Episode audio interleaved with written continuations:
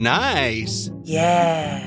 What you're hearing are the sounds of people everywhere putting on Bombas socks, underwear, and t-shirts made from absurdly soft materials that feel like plush clouds. Yeah, that plush. And the best part? For every item you purchase, Bombas donates another to someone facing homelessness. Bombas. Big comfort for everyone. Go to bombas.com slash Wondery and use code Wondery for 20% off your first purchase. That's bombas.com slash Wondery. Code Wondery. This podcast is supported by FedEx. FedEx offers fast delivery, more visibility, simple returns, and weekend home delivery to 98% of the U.S. population on Saturday and 50% on Sunday. With FedEx, you get picture proof of delivery, ensuring you always know where your package is. Returns are simple with packageless and paperless returns. Plus, FedEx Ground is also faster to more locations than UPS Ground. See the FedEx service guide for delivery information. So, what are you waiting for? See what FedEx can do for your business. Absolutely, positively FedEx. Welcome to the Nerdist Podcast number 421. Um, it is Friday that we're releasing this, October 11th. Uh, in two days, Walking and Talking Dead are coming back uh, on the air. So uh, uh, tune in.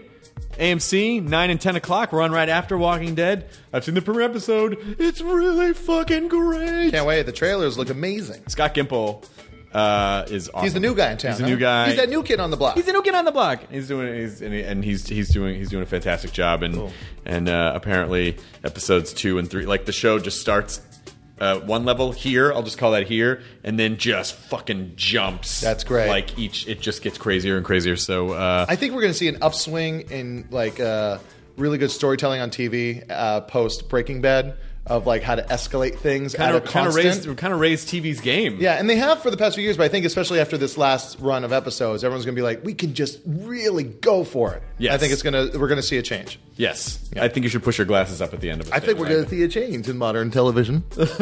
Jonah's doing a face that you can't see at the moment. Uh, Jonah's doing a lot of faces that you can see because he's performing at the San Francisco Punchline October 10th, 11th, and no, I'm sorry. Yes, yes, 10th, October 11th, and 12th at the San Francisco Punchline. Punchline's a great venue. It's down I on love Battery it there. Street, uh, Yeah. in the financial district, and it's one of my favorite clubs in the Yeah, country. yeah. And during the day, I'll be hanging out on Turk Street if you want to, you know, uh, do some heroin.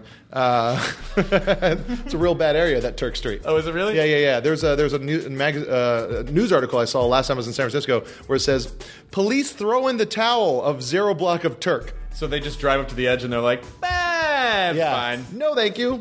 Um, You guys got it." yeah, uh, but yeah. So I'll be there with Nick Youssef, who is a great comedian, uh, an old friend of mine, and I'll be having uh, limited edition posters designed by Garrett Ross and screened by Dave Clock. And if you want, Jonah Ray will do his entire set as Bruce Gutter.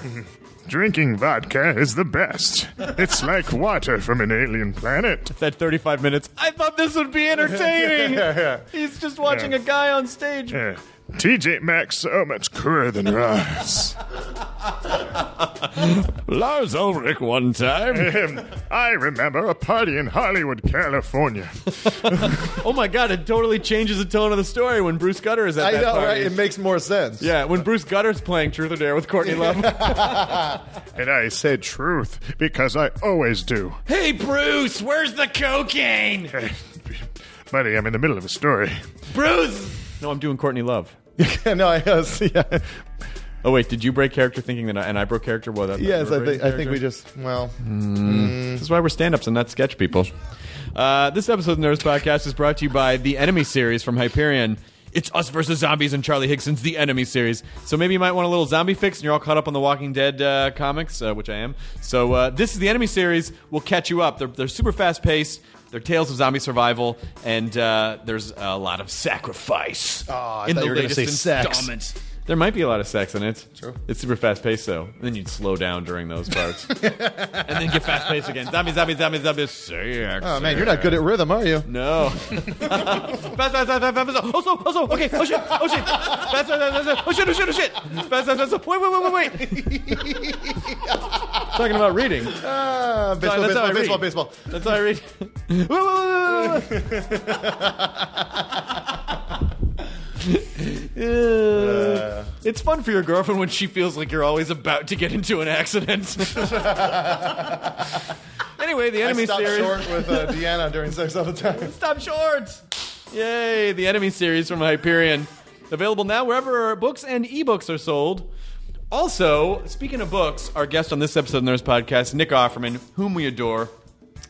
Nick is the most interesting person you could ever have a conversation He's a with. man. He is a man. It's not. It's not even just. It's not even that he tries to be a man. He just. He just has a really great outlook on life and a fantastic way of expressing that. Yeah, loves his wife, loves his work, loves his friends. Like Just you know, like being happy. Yeah. Totally kills the myth that you have to, you know, be unhappy to be a successful artist. Yeah, yeah, yeah. Good definitely. guy. And No. Nick has a, a book called Paddle Your Own Canoe One Man's Fundamentals for Delicious Living, uh, which is available now. It's great with uh, artwork by Mike Mitchell, a great artist. Oh, yeah, Uh, I know Mike- I know yeah, Mike yeah. Mitchell So he is. does all the artwork for that. That's that's Yeah. great. So pick up Nick's book, uh, and right now listen to the Nerds Podcast, episode number four twenty one, with Nick Offerman. Now entering Nerdist.com.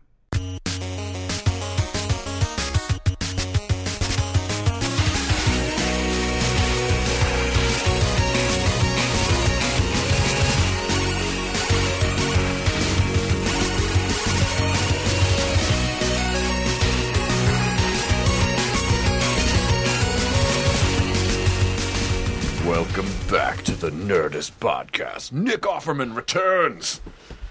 I didn't know neither Jonah nor I were there. You I were knew, not. I knew I wasn't. We there. recorded it in Santa Monica because of scheduling. It was there was something going on that day where I think you were working in Santa Monica or something, I don't know. and so we. Uh, Oh, maybe we, were we in production for the Nerdist TV show? Eh, maybe. Yeah. Doesn't doesn't explain me. No, we could have been shooting a sketch.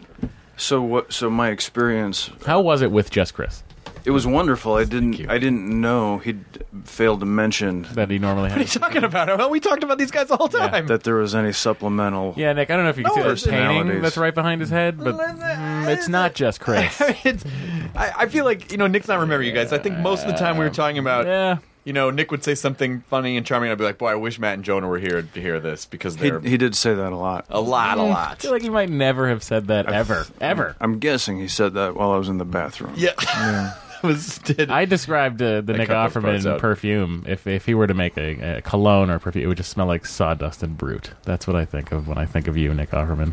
I'll take that as a compliment. It's a huge compliment. those both of those things are delicious smelling. If well, you I- don't want to eat them, but if I have, if I come out with a, a line of fragrance, uh, my first, my first scent will be Manchester. Manchester hair. done. No, No, Manchester. Manchester. Okay. Well, it smell like Manchester. I'm not sure yet. we'll see. Sawdust and brute. You can have it. But I, I but I will eschew puns in naming my scents. I'm fine with that. I love it actually. as much as Prefer it. possible. Just straight up like grit. By Nick Offerman. It's like that hard. That's like that grainy soap you use. yeah. Yeah, oh it's yeah, actually got grit like in, in it. gas station bathrooms. Yeah, like yeah. where the Well, you gotta where- get the oil with off. the powder. It's called lava, gentlemen. It's called lava. and, the, and the grit is called pumice. we've never been, Uh, been- we've never been near any kind of workshop No, of any Oh, I, kind. I have. I School- just never school knew. you in the, and then you've got the Gojo waterless hand cleaner, which is also quite effective. Why was it called lava if it wasn't lava? Well, it comes. It's pretty thick. I'm guessing that's why they call it that. Because it's badass. yeah, I guess so. Because it cleans the soil from your hands as though scorching hot lava. It will burn a trail of. Yeah, it just- will leave your blackened hands. It does a number on Wilshire Boulevard. It will leave a trail of death. I just referenced the movie Volcano. And it's wait. Oh, you sure did. Yeah. Yeah, yeah. I let it pass. That all happens on Wilshire Boulevard. slide away. Yeah. Well, the bit was sort of like the volcano. It was slow, but we couldn't avoid it. there was no getting around it. Let's get analogous. You know what? It does feel weird with us here. You guys talk. I want to uh, thank Nick Offerman for, and I I, I, I Instagrammed it because I thought it was so great. your inscription to me in your book, "Paddle Your Own Canoe: One Man's Fundamentals for a Delicious Living." Chris, wood, meat, freedom. Let's rap. Heart, Nick. That's right. The heart uh, stands for love. What? Yeah. I don't recognize this symbol. I don't know what that means. I see. I know what wood and meat and freedom are. And the heart, yeah, it insinuates affection. I didn't really. Um, Yeah, I the don't know, heart- but The heart's made of three pieces: that's good. wood, meat, and freedom. Did, did the book come out? Has the book come out yet? No, October 1st, uh, which is next week or so. It is indeed next week. Yeah, it's quite exciting. Uh, I'm growing. No, you're gonna be on the to best. message. You're gonna be on the New York Times bestseller list. I'm already telling you. I've seen the pre-orders. That's a, we- Uh, that's a, that's a weird thing. It's my first book, so yeah. I'm letting you know. Uh, how do you feel about that? uh, uh, strange. Good. It's um, it's very different to hand someone a, a written document, and it you know the b- thickest uh, term paper I'd written, you know for for agriculture class was maybe twelve pages on on mulch. You wrote it on mulch. That's tough. Well, not just mulch, silt, loam. the basics. Yeah, I, it was called fecundity. It's what, what was what was your grade on this paper? I w- w- well, it's a, it's a paper I wrote in my dreams, so it, w- my grade was a straight A. It just, he just. No. I wrote straight A on it. You know what's really funny is it, it, it you know the Dos Equis guy, the most interesting man in the world character. They've engineered this guy, this fake guy. Yeah. What? With all these things. No. Yeah, it's okay, Jonah. They're re- it's really you're the soul of that guy. Well, I you know I try not to I try not to take umbrage when I when I hear this sort of thin uh, the sort of thin uh, tapestry they're trying to weave in that ad campaign, but I do like to think the Dos Equis guy maybe would shine my shoes or. I drop my car off for him to detail. And he does a thorough job. Yeah, he does a fine job. Yeah, he's good. It makes him so interesting. And he's yeah, he looks in my rearview mirror and mutters things to himself like, "Someday you will drive a car like this." if you can step up into a more delicious cerveza, If only You two are someday. Dos Equis- if only soul. Dos Equis is a perfectly delicious beer, but there are others. I'm surprised. Have, have, have, have you been approached by products or like we want you to represent our thing? Sure, yeah, sure, some, yeah. I, I mean, there's been a, a disappointment in the amount of uh, tool companies. I, I'm waiting for I'm waiting for a big hammer campaign. Right. I'm hol- Stanley, I'm, you're holding out. In fact, Estwing. I'm Oh, nice. I'm going straight to the top.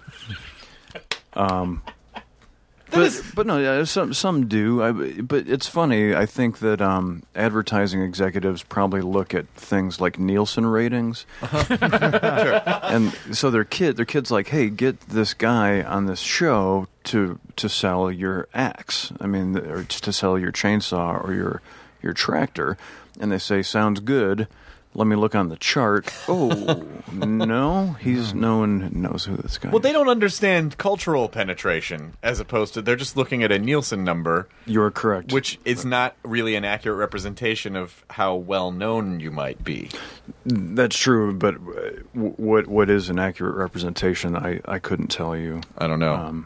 we were just having the co- Adam Scott was just on an hour ago. He Oh, was no way. here, and um, it totally happened. I swear to God, He's very handsome. he is unstoppably guy. handsome, unstoppably handsome. Good hair. And uh, yeah, we talked about it. yeah, we did. Oh, you did. Yeah, Yeah, we at definitely length. talked about it. Um, but we were sort of we were we were kind of walking through what it must have been like to be on a hit show in the 80s Oh wow, where it was, you know, or, or even going back to the 50s where it was like no 40 million people watched the same thing. yeah, that's pretty. Even I mean, even in my household, uh, when when Will and Grace was king uh, in the early part of the of the two thousands or the aughts. Mhm. The What- odds. What, what are smart people calling it? Mm-hmm. The aughts. The odds. Yeah, early 2000s. They were like, "Honey, we they just gave me a Porsche because we're doing so well." Yeah, it's. I mean, the the difference just between and and same exact thing Thursday night on NBC. Um,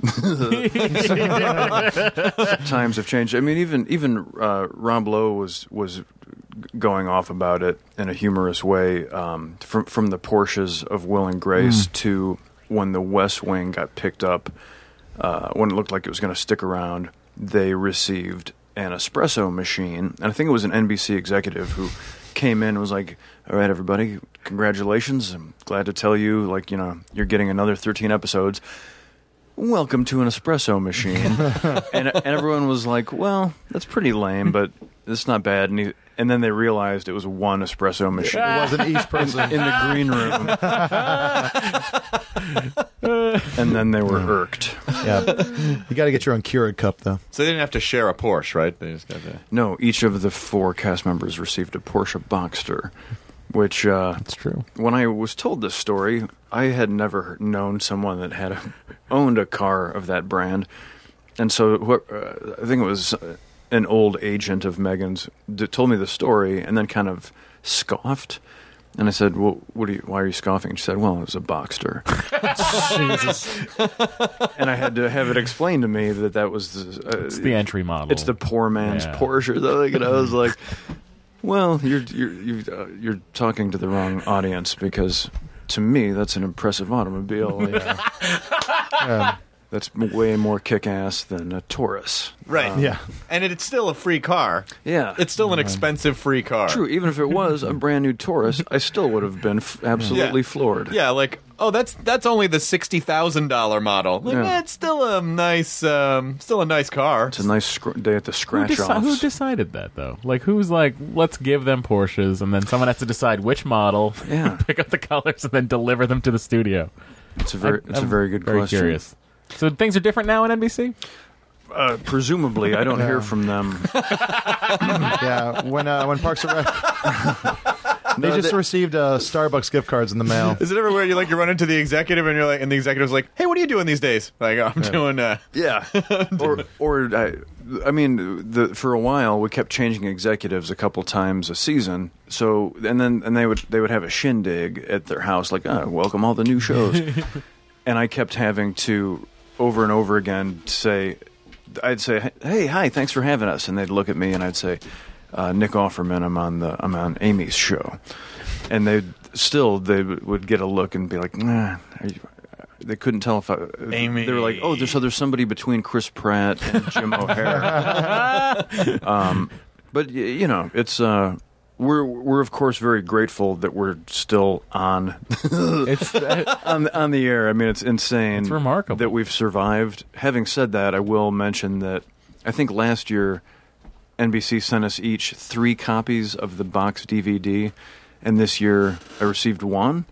Hmm. And I and it you know I took note. I was like, huh, okay, um, that's fine. Um, Hmm. one's all I need. It's Uh, two less you can sell to Amoeba. It's true, but it, It's so I- no shared expre- espresso machine. no, it's not. when you get when you get the DVD when you get the one DVD in the mail, do you turn to Megan and go, "That's right, honey, Thursday nights. I'll take it from here." I don't. I don't. Uh, But I think just because look, again, Nielsen ratings not an accurate representation. I think I think a lot of people know the show. They just don't people just don't watch television in the way that television still tries to rate television. Aren't they going to start to try though? As are they doing digital? They Nielsen are they, ratings now? they are they are trying, but there really should be there really should be a three dimensional model that measures cultural penetration. Like where are people watching this online? It should count DVRs. It should count clips that they're watching on Hulu. It should Hashtags. It should count like there should be well, it should count. You know, like people should look at your sort of social media presence. You know, like what like what is what what are people known? How well are they known? And then that should all factor in. It sh- it should, and it, I think it will. I mean, I think it's an antiquated system, and the problem is that even even if they can begin to keep, keep track of who's watching when and where, um, then they have the further Herculean task of monetizing that information. Yeah. Yes. and the, and I think the networks and the, and the sort of um, the sort of dinosaur system that's in place is scared shitless about that that shift taking place because right now, at least even though the money is diminished, the money is still coming in. They're like, we scored a seven point two, and they're like, here's your money. Right. Yeah. And and to say, uh, okay, now we have this new system where we scored an X twenty three.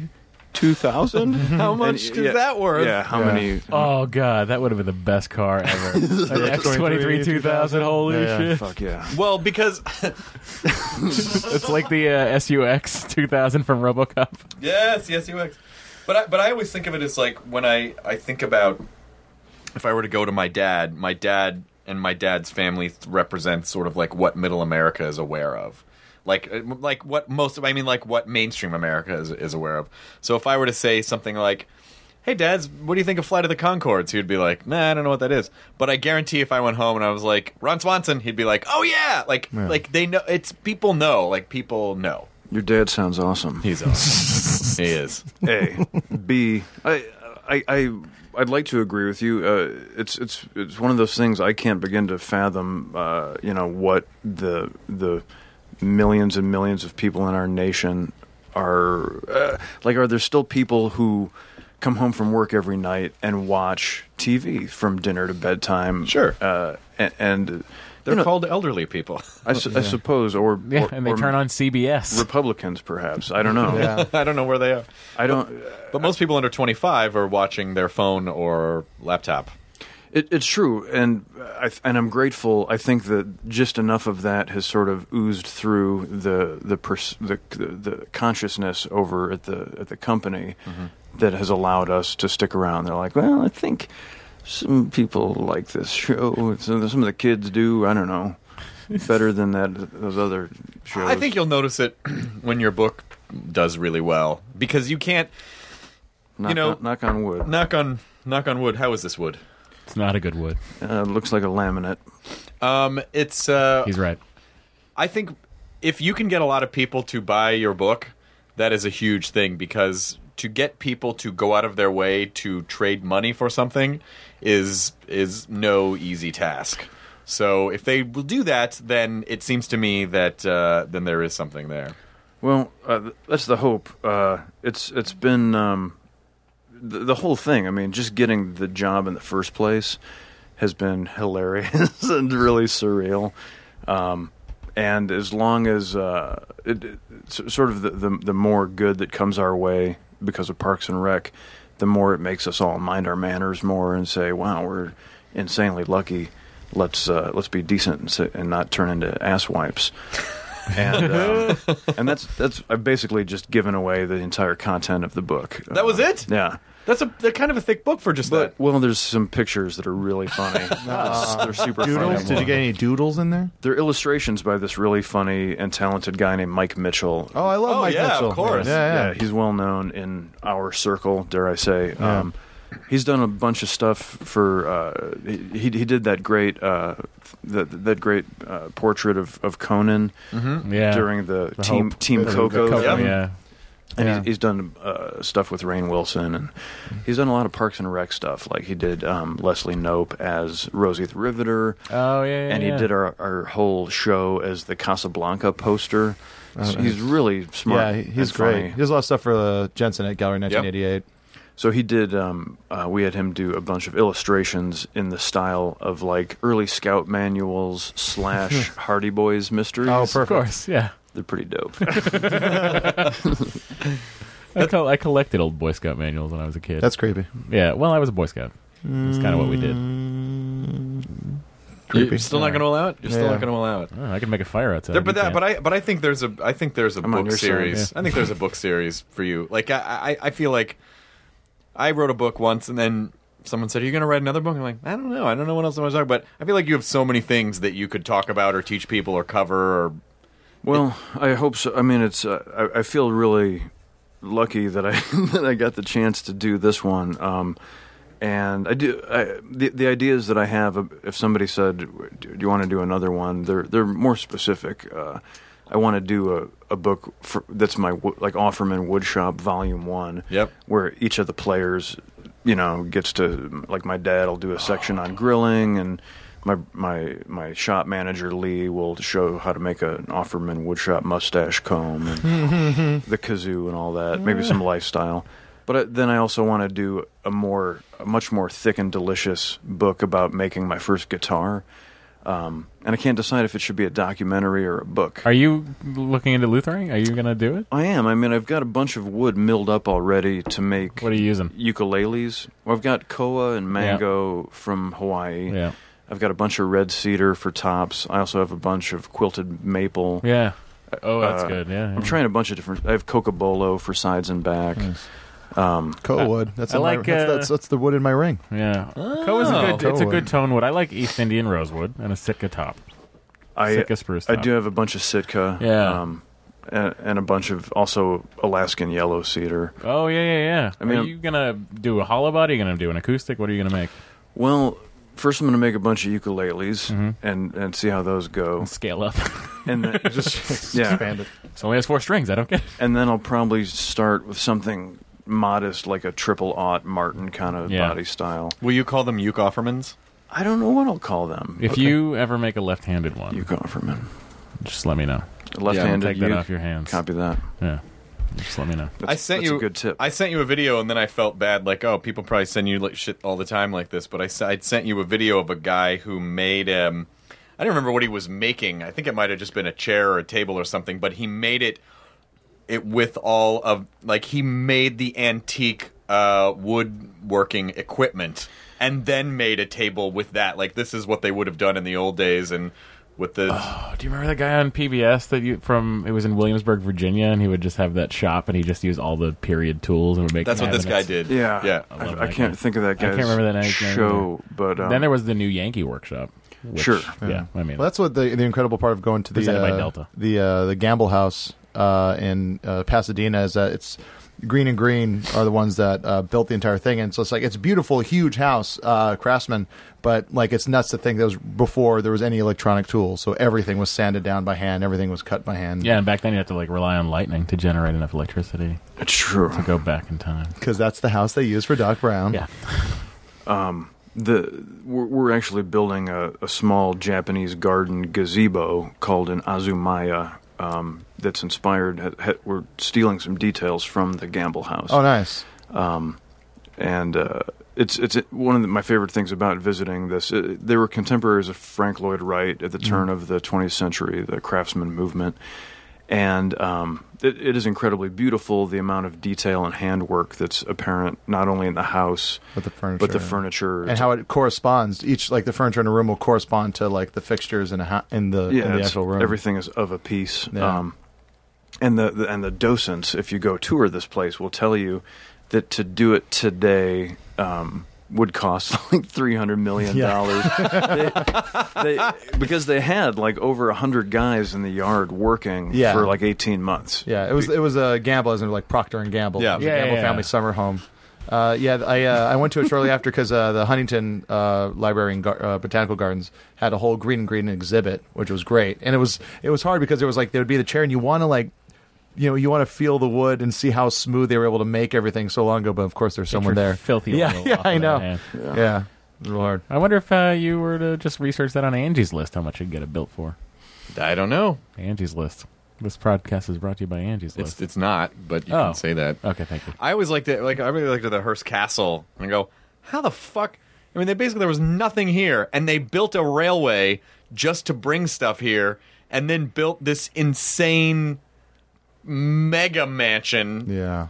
out of no, of nothing. Yeah, it was it was what someone did before they thought of Las Vegas. It was Yeah. like, Yeah. okay, we have unlimited wealth. This we are Americans, so what should we do?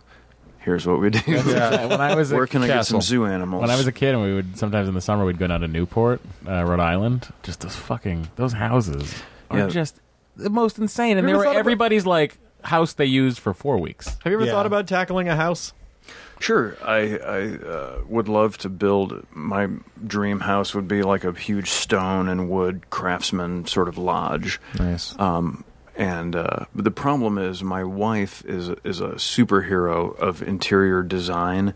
She's uh, I- I'm like a Fred Flintstone, and she's I don't know someone who's super tasteful. Does she like craftsman? does she like craftsman stuff, or is she more Not mid-century? Or? terribly. No, she's very. She really likes modern architectural style. She's Yeah. a she's an amazing art collector, and so she kind of has. She's kind of the. Uh, she has the house covered. Yeah. Um, and she can sort of put it all together so much more masterfully and more quickly than I can build one table. that there's there's not even really a conversation. Right? Yeah, It's like- yeah. But maybe I, I, you know, it's sort of a pipe dream that one day um, I'll build her something in the mountains and take her there, and then I will I will have her. Yes, I, thi- I think you- I think you already have her. Yeah, Finally. Yeah, yeah. She's made some promises, and Yeah. so You get a hold this is to going to be on top of a mountain. Chris. I'm doing s- I'm doing some training. Every time you kind of roll over to see if it's okay, it's like, is, Mm. the, is there a house yet? Oh, and then you just sort of roll back over defeated. I mean, it's fair. It's fair. It is.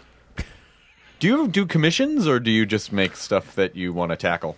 No, we do commissions. I mean, I- I've taken on a few really talented woodworkers uh, who are handling most of the of the actual work. We um, we're doing a dining table and a desk right now, as well as a um, a sort of modern four poster bed. all of which are designs that I help with and sign off on, and then they do most of the of the labor. Um, I just made twelve uh, miniature twenty inch canoe paddles, and when I actually get to make something, then I sign it Mhm. so that the things that come out of my shop, there's no mistake. If if it, if it gets the shop logo branded on it, that means it's made by us, and if it has my signature, then it was made by me. I really want to commission something. It's like a Murano glass factory. I really want to commission something. I have a room in my house that looks like a log cabin, and it's all the original wood from the structure that was on the property of the house. Oh, nice. From you know almost hundred years ago, and it just needs an Offerman something in that room. It sounds like you. One of our specialties is a uh, a stool with a, a cavity in the middle that holds a cauldron. This was a commission. Holds a cauldron beneath the hole, and it's to. Um, it was for a woman uh, who's a doctor of uh, of sort of a witch like persuasion. We talked about this, and We then did. she's supposed to squat over the pot. Yeah, and it, you put steaming herbs in the cauldron. Yeah. and it uh, it affects your lady's reproductive organs. Right. Yeah, it's in steaming- a helpful manner. And sperm, you cook, you put steaming sperm in That's there, right. and then it gets her pregnant. Exactly. That's that. That was that's ol- that's old science. I've got yeah. I showed you the schematics. so they didn't think it would kill the sperm. A No. va- vapor pregnancy. Yeah, it's a vapor pregnancy. Yeah. Yeah, I'm not. Yeah, I'm, I'm no biologist, but The baby comes out looking like Casper. That's A how little bit. most. That's how most ninjas are born. through But Casper vapor. was dead. Richie Rich. Let's be honest. it looks beautiful in a California Claro walnut tongue oil finish. Well, if you guys are ever open to, if you ever open to new commissions, I'll commission something. Maybe not the uh, fertility pot, um, but uh, you know, but but something, something would be really nice. Yeah, we're it's uh, we're having a great time. I, I was kind of a one man shop, and then I got the job on Parks and Rec, and I said, well, either I lock up my shop and it remains dark until I'm done uh, getting to play the best part ever written for a human, um, or I find some friends and we start up a little concern. So we have this great little co-op going. That's awesome. And it's yeah, it's um, That's really cool. each each shop member has one or two items that uh, are very popular at Christmas.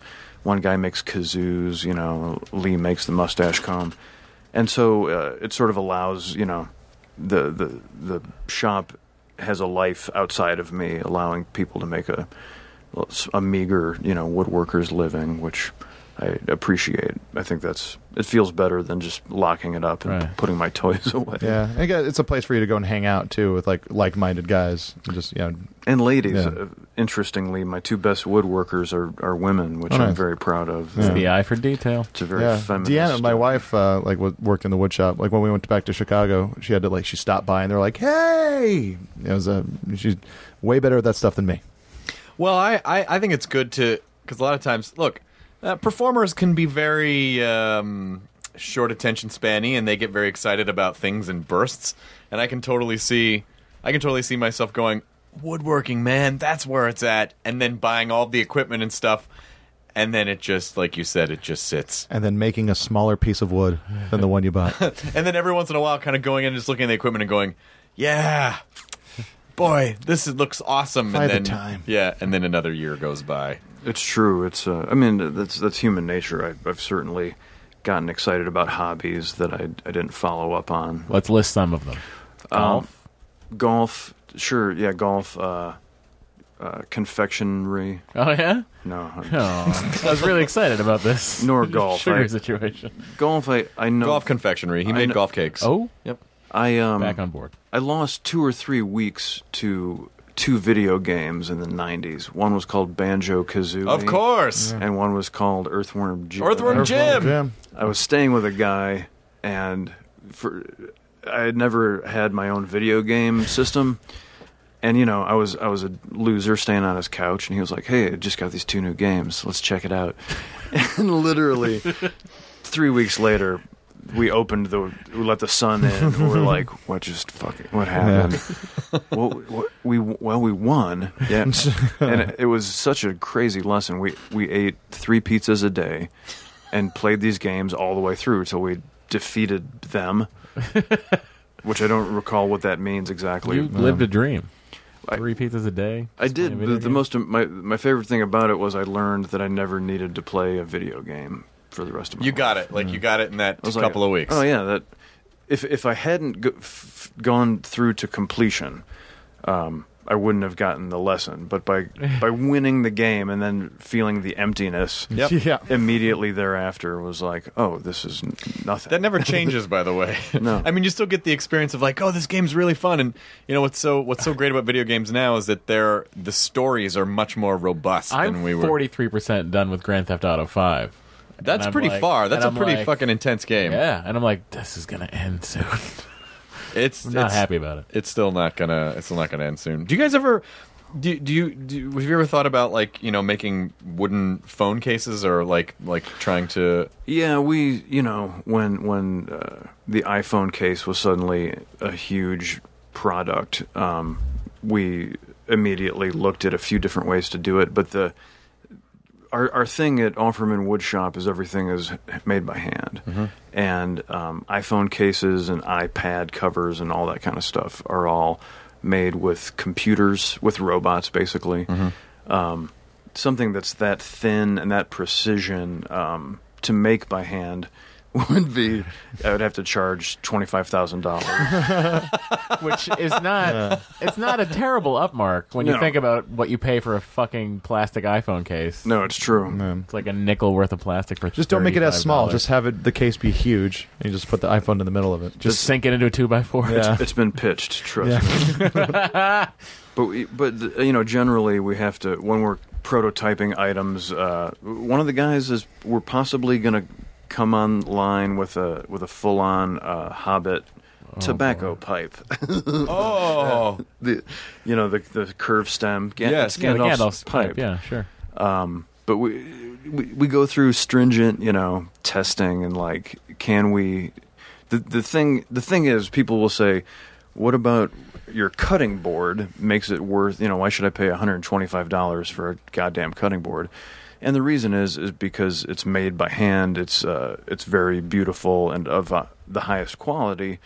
And the person who's making it is m- you, you're paying someone seventeen dollars an hour to make something rather than paying three Chinese children, you know, a quarter an hour in a in a really flawed system. It's that's that's sort of the answer to the question is America is Right. the answer to, to any question um, on our website is like well because we should all be making things for each other in this country and paying a little more for them and, and then we can defeat other nations.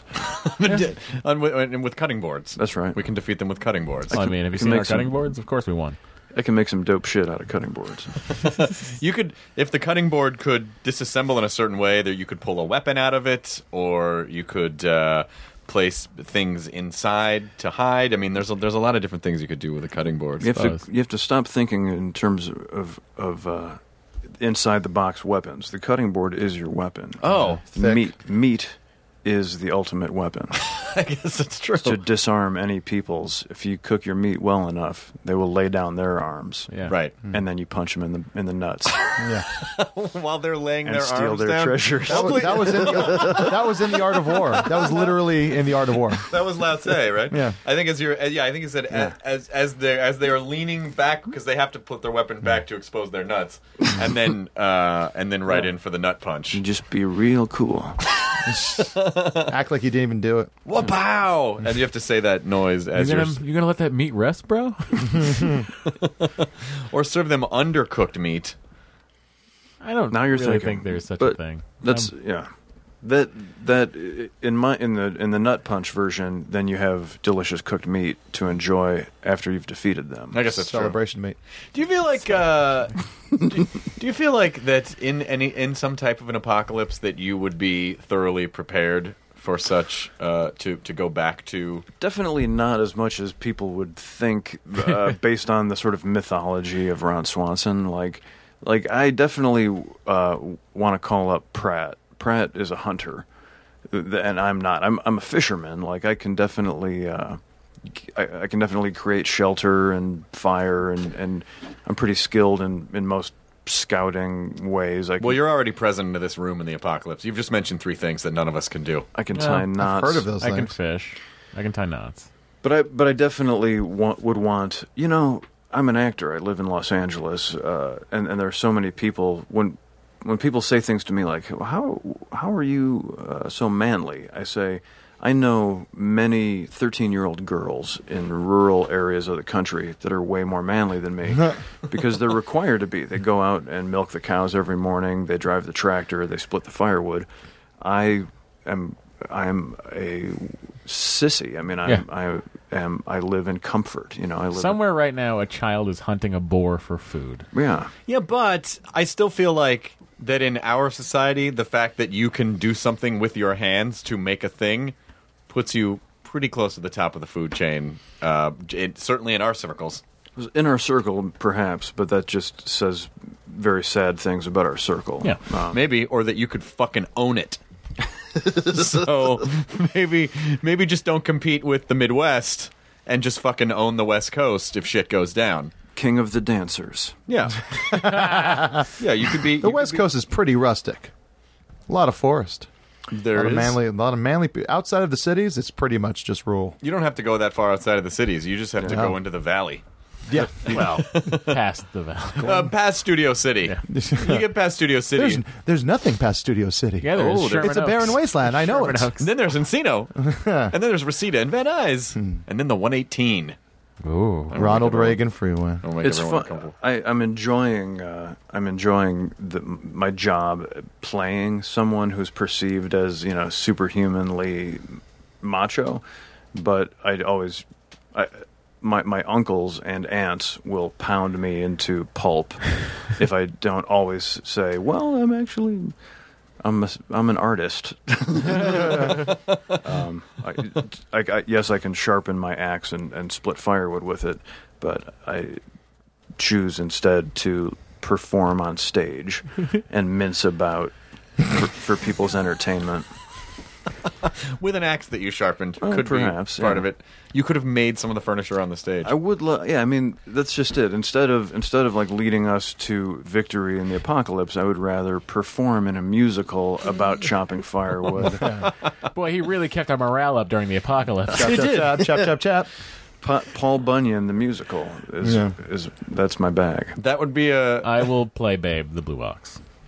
All right. We will would love to check out your tape. Oh yeah, I've, I've sent it actually already to people. He actually made a VHS tape. Yeah, he blew himself. Arrested Development. Megan, Megan always has a r- very funny saying in such instances uh, that came up sincerely when we were doing a play together.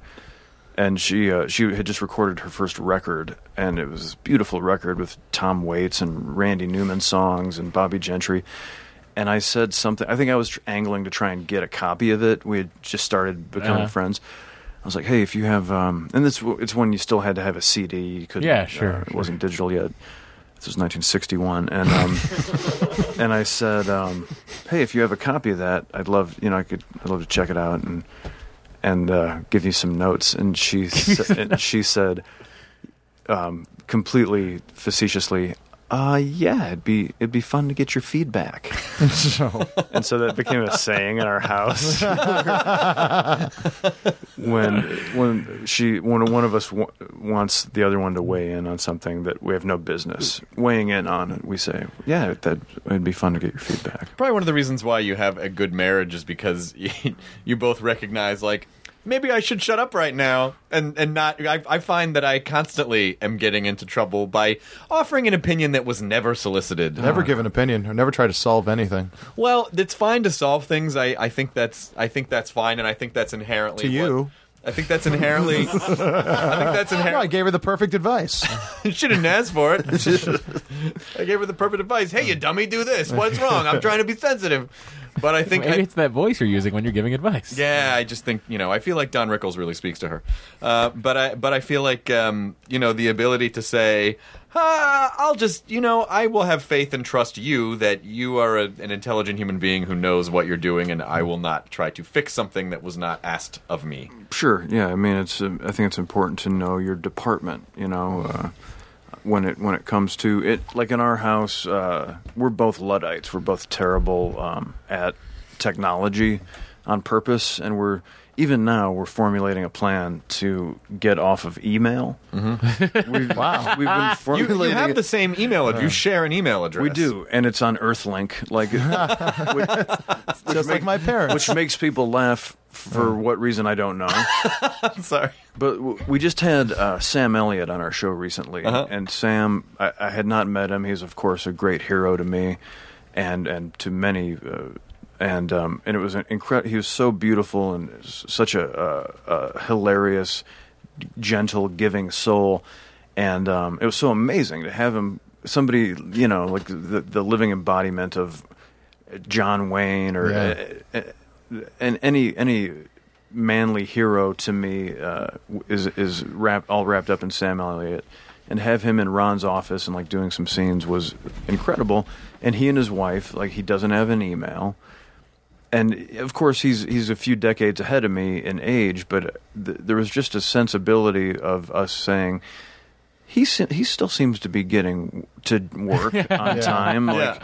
there he is receiving information from the world without having an email address we just it's a, it's a gripe that we have because when we get home from work and I'll work a 12 hour day generally at our show then you get home and you're expected you're obligated to spend 1 to 2 hours answering all these emails and that's something that's insidiously crept into our lives that makes me really mad because in the 15 years ago if you got home and your answering machine was blinking 85 new messages which is kind of our average 85 Sure. to 120 emails a day you would you would throw it out the window and say this is ridiculous Yeah. uh, um, but somehow uh, we're we're expected to keep up with all these things so we're we're trying to ease ourselves back out of it Do you have um, do you have quiet times where you just sit in a room and and read or whittle or do something that's not watching TV or checking anything electronically? We do. I mean, we do sort of announce like um, yeah, at, at at night on school nights. You know, uh, it's sort of an understood thing that we leave our devices out of the room and and spend our time together, either reading or um, 69ing. Yeah. While reading. Which we had- still you, can, you still got a vision on the book. You can just put Uh. it above her head. Yeah. Vice versa. There- and and by devices, I mean f- you know smartphones and iPads and all that. Yeah, not vibrators. Some devices are welcome. Understood. in the '69. Yeah, it's a lot of in the nest. Yeah. the uh, the, the aforementioned Offerman Woodshop kazoo, for example. Mustache comb probably. Got to comes in remember to real hum, handy. hum, don't blow. The thing really really creates a buzz. Oh, I'm so, I'm sorry that I I'm sorry that I became an audience member and laughed so hard. I really wish the comedy nerd in me wanted to riff off that. That's one of the funniest things that's ever happened on this podcast. I just did not I did not see it coming. Why was I not surprised by it? I don't understand. I felt like I Megan saw. Megan off also does not see it coming. Why why are we 69ing all of a sudden? Whoa, to take it easy, honey. Yeah. Stick with me. That's because it's a school night, honey. That's why we're. Still 69. But yeah, it's it's uh, I don't know. It's um, it, I don't know if we're the perfect victims because we're both workaholics, so we don't we, we haven't learned to say no and protect ourselves from all from just you know like your your friend's cousin is like, hey, I made a short, can I send it to you? Yeah. And you're like, yeah, I'm supportive, I want to. And eventually, you get enough of those that you're like, oh, th- this How many is- cousins do we have? Yeah, Yeah. yeah. Who's this guy? Yeah. Can't stop. you, you, The hardest you've ever laughed out of all the people we've had on. You- We've had Mel Brooks on. He's laughed the hardest at a 69. Listen, a good joke's a good it's joke. a great joke. you hit a vein. I would love to mention that to Mel. And when you're 69ing later, you're going to be like, this totally broke up Hardwick earlier. I wish Hardwick was here right now. this would fucking I kill. him. love this. I mean, if I just said it and it was funny. You're tearing up. You're tearing up. I'm fucking crying. I've never seen you laugh that hard. That's something that wasn't just like mean that happened to somebody else. It's true. Uh, you know, we Good could. point. I could sit here and dissect the ten reasons why that was so fucking funny, but I don't want to.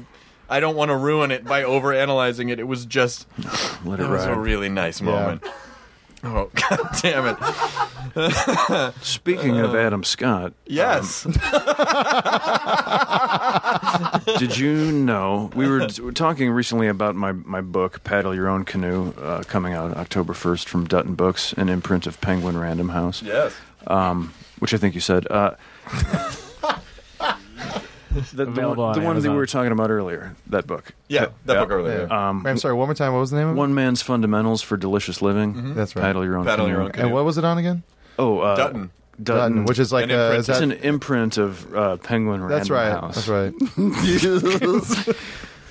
smooth. Uh, Adam and I were talking about it because he w- d- was was generous enough to take a look at some of it, and we were- uh, there's some stories in it about how horribly shitty casting in th- in the business can the be. worst experience. You know, when, when people say my, my young person wants to get into acting, what's your advice? I say, fucking punch them in the balls and steal, After cooking steal their some meat. meat. That's right Yeah.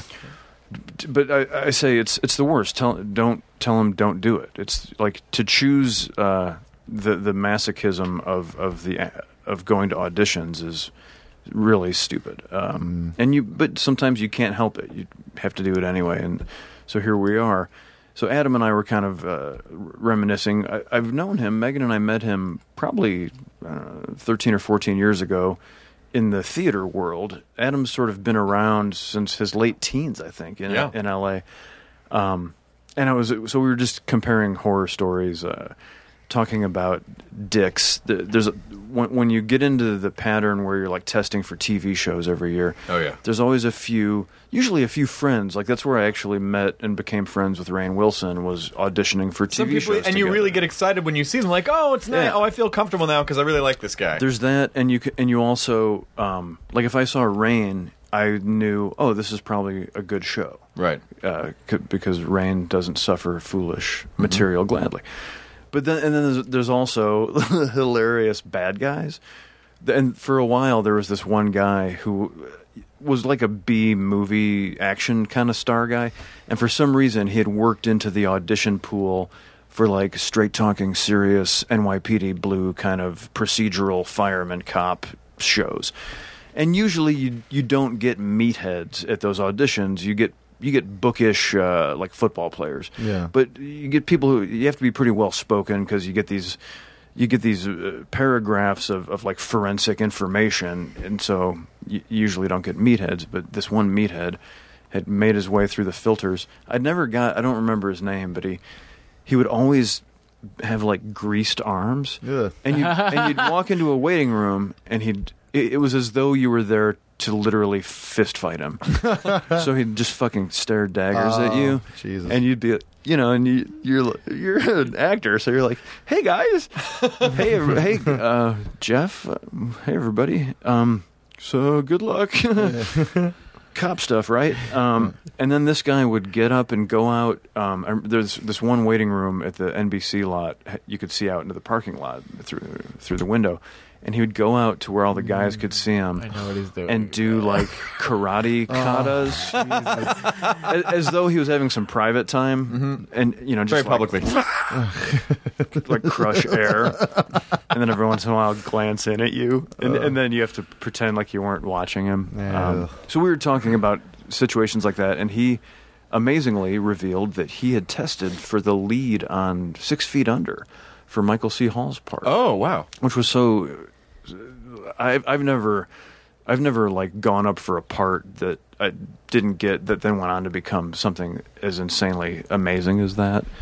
Um, but I thought that w- that spoke uh, a lot towards Adam's sort of s- superpowers to be a, an incredibly charismatic leading man.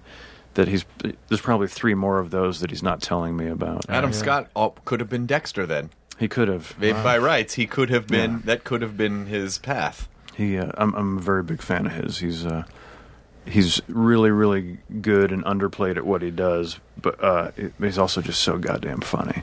Yeah, he is, and I that's right. and, and I, the, one of the things that I was talking to him about was that um, as a really funny guy, as a performer, you usually sense, you know, and I know I'm, I'm sure I know I have this too. i- Is I mean I'm saying I have the bad part of it, which is like you can usually sense in a comic or an actor like you just feel like you can feel the molecules of desperation a little bit. You can feel a little bit of like I hope please like me or you know I need attention or whatever. Sure. And Adam, you just don't. Nah, he just like he seems fine with like yeah if you notice him or you don't, he doesn't give a shit. Like it's it's a good it's a very good lesson to learn. Like, oh yeah, you could just be comfortable, and you don't have to be, you know. Well, he was just kind of he was like a journeyman. He's been acting professionally for like A 20 very long years. time, yeah. yeah. So it's like at, at the point where people started noticing him, I don't think he had that that need to. Doesn't like, always be in- fix everyone. Just because you've been doing it for a long time, there are still some people where you just feel like you walk, they walk into a room, and you're like, "Ah, they need something, sure, and I don't know what it is or if I can give it to them, and it's awkward. Well, it, it, yeah, uh, apropos of what you're saying, Adam d- d- was uh, pretty crazy about my book, Paddle Your Own Canoe. Um, What's which that- i- when is this available? One Man's Guide to. Oh, it's coming out October 1st. Uh, oh, wow, that's great. What, it, what like, if I was searching by publisher, yeah, like how would I find it? Um, g- I think it's coming from Dutton Books. Oh, that's Is it- a Penguin Random yeah. House. Yeah, that's right. Yeah. That's an imprint of an Penguin Random imprint. House. That's great. Yeah. Um, yeah, Adam has a lot of complimentary things to say about it. Are you doing signings? Like you running around doing that? I, you know, we're in the middle of shooting parks. Oh yeah, yeah. But I am doing like It'd be a- fun if you set one up at, at parks for the cast. I am actually doing. I'm, I'm doing. Uh, I'm doing. Well, it's not official. I'm, but um, it. wa- I, I, I wanted to give the book to you know. uh, It's it's a very loving family over there, so I wanted to give the book to, uh, of course, the cast, and then and then the like. Well, those- okay, the, the producers and the right, and then you can and then I can never. s- I'm like, well, yeah, gotta give it to the props people, and so eventually I was like, oh, I'm gonna give the book to the show. Yeah. And then, but then I thought that's one weird thing. It's my first book, and it feels really strangely narcissistic because I don't. When I make a film, then I don't go around handing it to people Yeah. like and signing it. Here's my film. You're welcome. Yes. Please enjoy. I'm in I get about 27 minutes of it. I'm in uh, some pretty. Thanks for the props. Some pretty Here's something good for laughs. you. Any of the best is happening between 16 and 19. Yeah. watch that, enjoy it. So the it's weird to ha- to give someone your book. So then I decided what I'm going to do is make the book available at my show. It's going to be announced that if you go to like the the closet on the third floor, there will be a quantity of my book that you can get, and I'm going to sign them all. Yeah. Then if people want to, I can like sign it around the the job or something. But it's it's just it's a it's a weird. I was kind of hoping you would set up next to craft services with the stack of the I'm- books. I may, And just- and some, and and like Jim O'Hare is probably gonna have to pay to, for a signed copy. Don't tell everybody else, but You're gonna have to sneak it in. They're gonna order a burger, and it's just gonna be between two buns.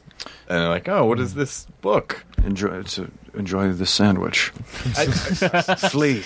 Are you gonna? Is there any part of you that will you feel weird? Will you be checking the closet to see how many copies are gone? No, no, I don't think so. I mean, it's uh, it you know, I it's a nice thing about being an acquired taste. Like, uh, I'm not in the business of trying to. I, I often say this about Parks and Rec, but like, I'm not in the McDonald's business. I'm not trying to sell quarter pounders. I'm much more trying to make a kick-ass Reuben sandwich. And most people, a, aren't going to stick around and wait for the sandwich, and b, it's a it's a much more acquired taste. Is it incredibly more delicious? Sure, but you're going to serve it to a lot fewer people, and so But those people will really appreciate it, Hopefully, yeah. and not just uh, mindlessly shove it into their. exactly. It, I think it comes from I think it comes from uh, th- my my uh, beginnings in small Chicago theater. You you learn that it's not the amount of people you're performing for; it's the quality of experience that the audience that has shown up receives from you. Um, and so, you know, I, I'm I'm confident that you know some people that work at my show will like my book, and you know if if they don't, they'll be like, oh wow, okay, I was wrong about that. Hmm. I'll just go make some more shit out of wood. How is Technically, the book is made out of wood. It is. It is. Yeah. It's very soft wood. Indeed. Uh, how was the? Uh, I was in Boston two, three weeks ago, and I saw that you were at the Wilbur with Megan. What'd you guys do? Oh, we're there in a couple days. Oh no way! Yeah, we're it's, a, good- literally it's a there. great theater. What you On guys Friday, do? we're it's there. the greatest. Um, we we did a whole northeastern tour. Actually, we played Newport. Um, we played uh, Boston, three shows in Boston. Yeah. We do a show. I do this show called American Ham. That's uh, I'm like a I'm like a humorist, a foul mouthed, less educated Garrison Keeler. Of course. um, I do some songs uh, and tell some stories. It's my ten tips for prosperity. It actually inspired the book. Yeah. Um, I, I tried to turn in the show to become the book, and the show written out is like twelve pages long. You've done that at Largo, right? I have, yeah. Yeah. So Megan has this incredible band, Nancy and Beth, and they're kind of new and they're and they're d- drumming up an audience. And so we've begun combining our our, our my, sticking my my chocolate into her peanut butter, as it were. And so her band, Nancy and Beth, opened for for me, uh, and then sometimes they get a headline show, and then I o- Yeah. open for them, or we um, then we always end up doing songs together. Uh, they are one of the most entertaining things I've ever seen. They, she and um, our friend Stephanie Hunt, who was on Friday Night Lights, um, these two beautiful, gorgeously voiced women are doing like if the Andrews sisters ate peyote and and, and then like shot some videos. They they sing in close harmony like Yeah. that, so it's very toe tapping and but, but it's it's entertaining in an old fashioned way that just nobody does anymore. They dance and they sing and their band is amazing.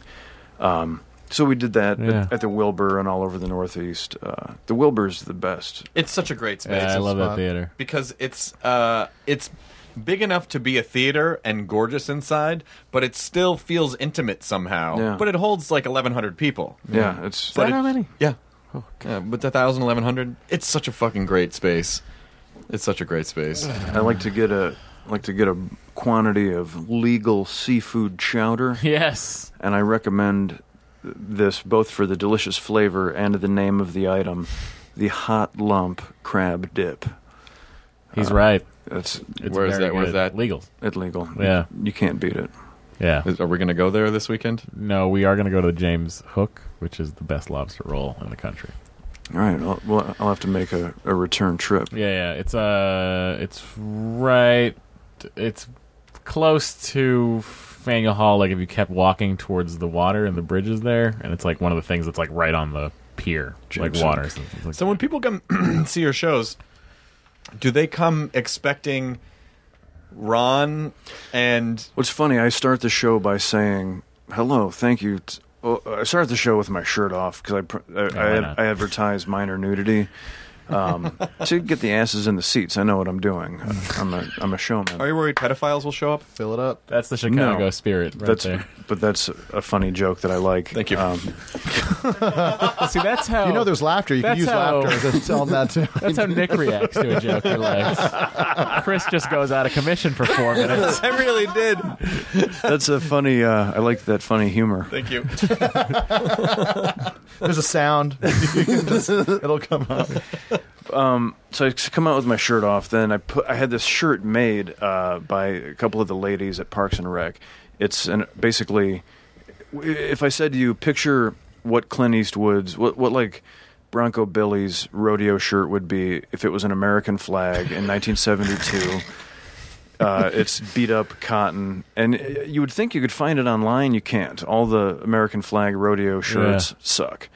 Um, so I had this one made, it- so I put that on, and then I say to the audience, "Good evening. Uh, thank you so much for coming out." And they're always in- insanely enthusiastic, so much so that sometimes I call Mike Schur or Amy Poehler or like Aubrey or Pratt, so they can share. Never Aziz. Never Aziz. he gets on. He gets his sh- Yeah, he gets plenty. his- yeah. he's He's, busy. on the road He's busy himself. with Jay-Z. Yeah, yeah, Um, but and, and also never Jim, Jim O'Hare, of course. Um, but uh, I, I, I, the adulation, I say, thank you so much. This is so generous. You must really love that TV show because you've come here tonight to see me do. You have no fucking idea. What. Literally, I have no idea what I'm going to do. And sometimes I'll start doing Christmas carols on my guitar, where I'm like, "We're gonna si- we're gonna spend some time uh, in the glory of the Lord." yeah. if you'll join me in song and, and you know eventually uh, I break into the to to the show to the the good stuff um but that's the amazing thing is like people have no idea cuz I have no precedent I'm- Right. I don't perform as myself I'm a theater actor So it's a new thing for me to be a humorist. Which is yeah, which is why I walked by and I was like, "Oh, that's interesting. What is he doing there?" I'm looking forward to. It's fun, yeah. It's um, I it's been it's been something that I haven't had quite enough time to do. Yeah. Um, and so it's been a lot of fun, but I look forward to doing it again when other things slow down. Would you be happy just doing that if just you and Megan touring and then We definitely, yeah, we. Um, she started touring with Nancy and Beth, and th- suddenly we were spending three and four day weekends apart on on sing, single individual tours, and we said we need to combine our powers. Um, so we, we want to do a tour that's like basically a, a, a profane modern day Donnie and Marie, uh, Steve and Edie kind of thing. Where Stephen Edie. where it's just the two of us, um, and maybe you know with some musicians or whatnot. But I think that would be really dreamy.